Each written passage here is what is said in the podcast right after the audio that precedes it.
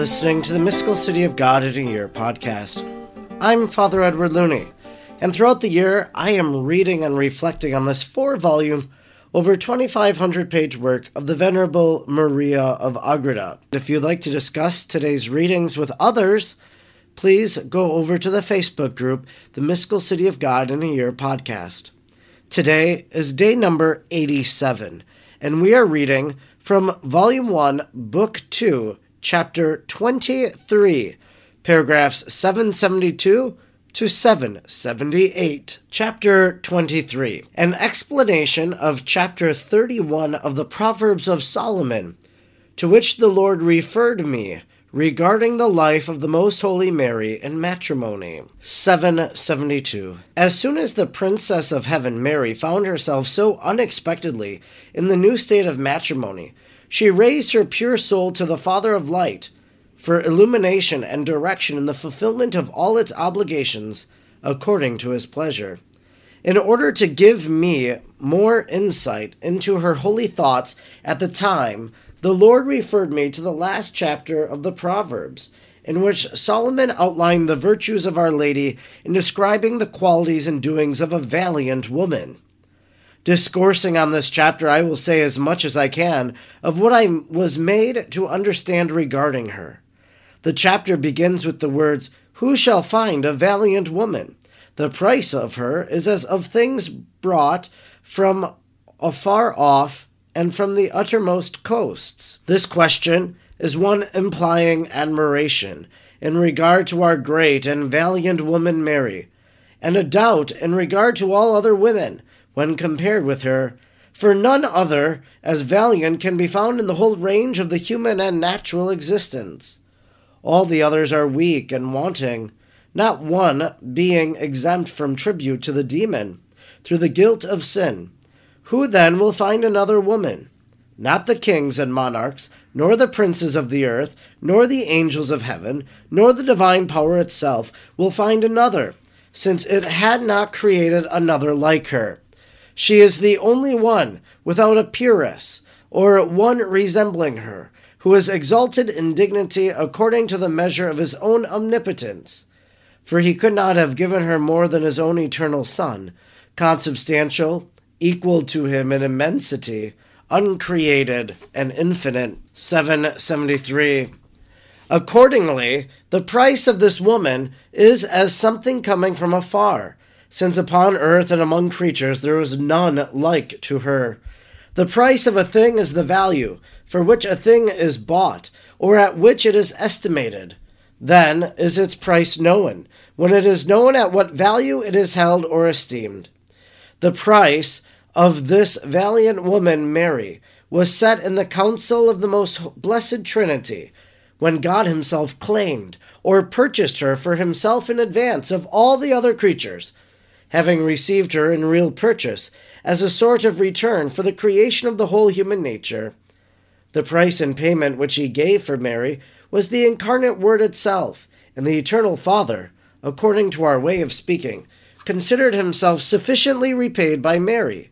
For finding this valiant woman in his divine mind, he set such a value on her that he devoted his only son to be at the same time his son and hers, and the Son himself took from her human flesh and chose her as mother.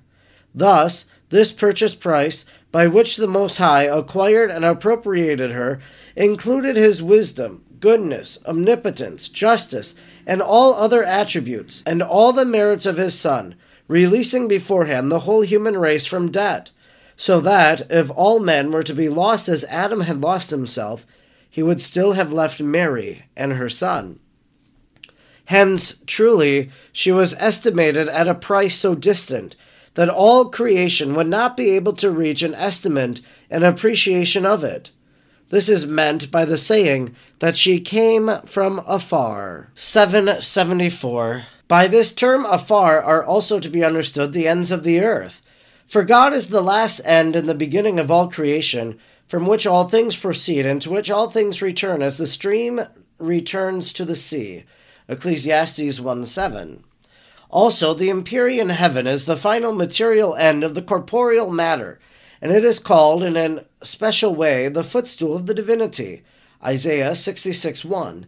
Yet, in another sense, the end of natural life and the full perfection of virtue might be called the ends of the earth, for in these is fulfilled the purpose of man's natural existence, being called forth by the Creator for the knowledge and love of God.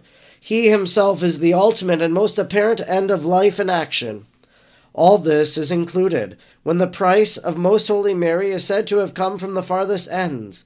Her graces, gifts, and merits came and commenced from the ultimate regions. They began were those of the other saints, the virgins, confessors, martyrs, apostles, and patriarchs ended. They, in all their lives and all their sanctity, did not arrive at the point where Mary merely commenced.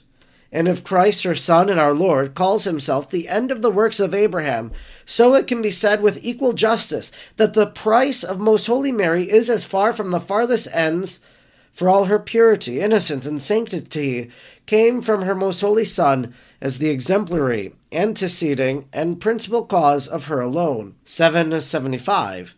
The heart of her husband trusteth in her, and he shall have no need of spoils. Proverbs 31:11. It is certain that the heavenly Joseph is called the husband of this valiant woman, as he had legitimately espoused her.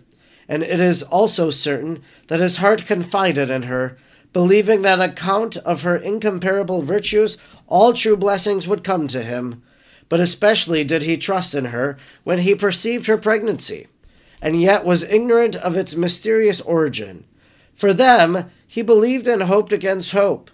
Romans 4:18 all indications being adverse and having no other foundation for his hopeful belief than the holiness of such a spouse and wife. And although he resolved to leave her, Matthew 1:19, as he saw the outward tokens of pregnancy with his own eyes without the slightest knowledge of the cause, yet he never ventured to distrust her honor and modesty, nor did he ever diminish in his holy and pure love with which his most upright heart was bound to such a spouse nor was he disappointed at anything, nor was he in need of spoils. For if spoils are things that are superfluous, then this man was abundantly supplied with them, as soon as he knew who was his spouse, and what belonged to her. 776. But this heavenly mistress had another man who confided in her, and to him principally does Solomon refer, and this man was her own son the true God and man, who confided in this woman to the extent of his own life and honor in the face of all creation. In this confidence was included the greatness of both these, his life and his honor.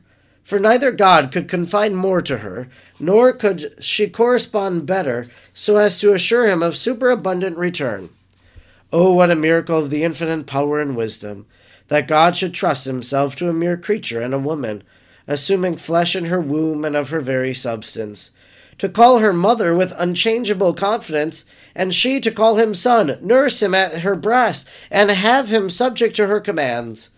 That she should be his coadjutrix in the rescue and restoration of the world, the depository of the divinity and the dispensatrix of the infinite treasures of the merits of the most holy Son, and of all the merits of his life, his miracles, his preaching, his death, and of all the other mysteries all this he confided to Most Holy Mary, but our wonder increases when we find that he was not frustrated in his confidence.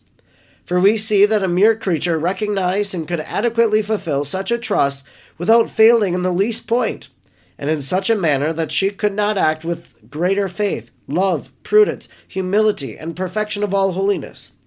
Her man found himself in no need of spoils, but rich, prosperous, and well supplied with honor and renown.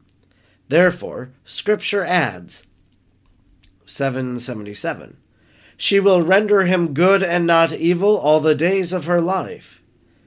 That for which Most Holy Mary makes a return to her man, I understand to be the blessing which Christ her true Son rendered unto her, for what she herself rendered is already mentioned the equity which the Lord observes in remunerating with the greatest blessings and favors even the smallest good deed will enable us to form some idea of those which flowed from the divine power upon our Queen during her life. They commenced from the first instant of her existence, and were showered upon her more abundantly than upon the highest angels as a fitting adjunct of her preservation from original sin. She corresponded with these favors in an adequate manner, and cooperated with them to the utmost limit, and all the deeds of her life were without remissness, negligence, or tardiness. What wonder, then, that only her most holy Son was superior to her, and that all the rest of the creatures were left behind, as it were at an infinite distance.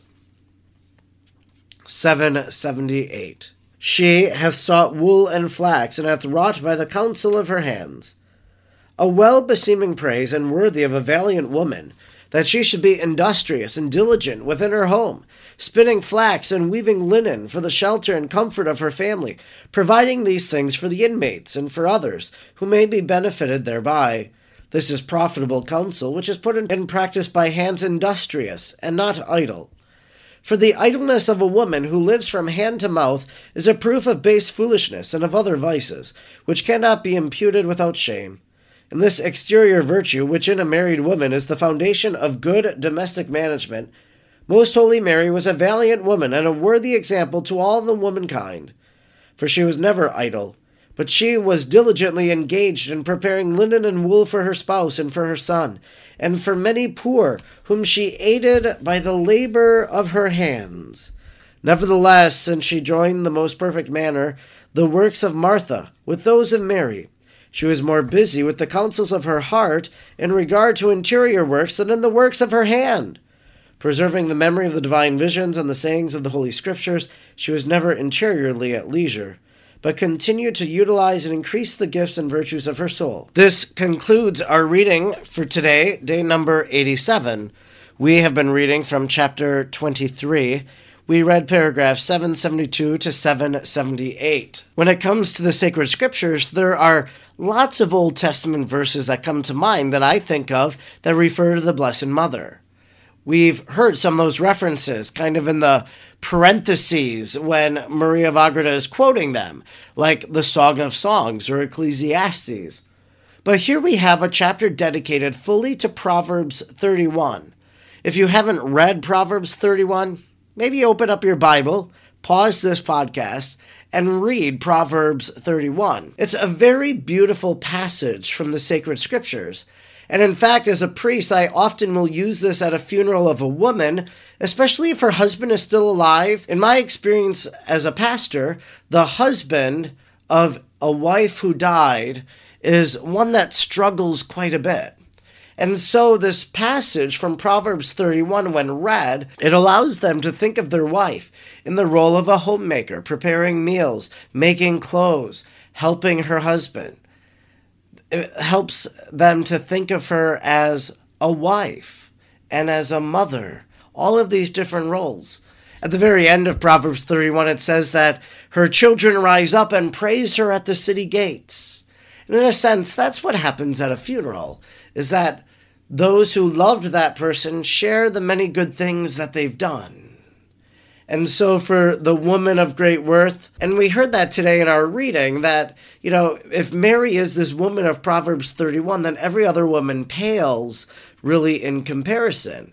Because Mary, with the perfection of virtue, is able to truly be that woman of great worth. But that's what a woman strives to be then to live up to this expectation of Proverbs 31. It's a very beautiful passage, and I guess it never even crossed my mind, I'm embarrassed to say, to think about it in relationship to the Blessed Mother. And so I very much am enjoying this chapter, and we'll continue reading it tomorrow.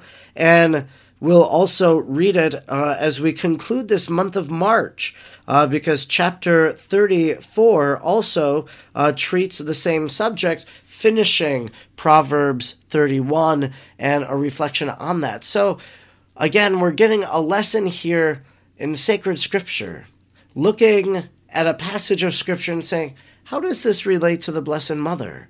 And Maria of is our teacher in this case. I'm Father Edward Looney, and throughout the year I'm reading and reflecting on the mystical city of God. I'm grateful that you joined me today, and I hope you'll join me again tomorrow. May God bless you, and Mary pray for you.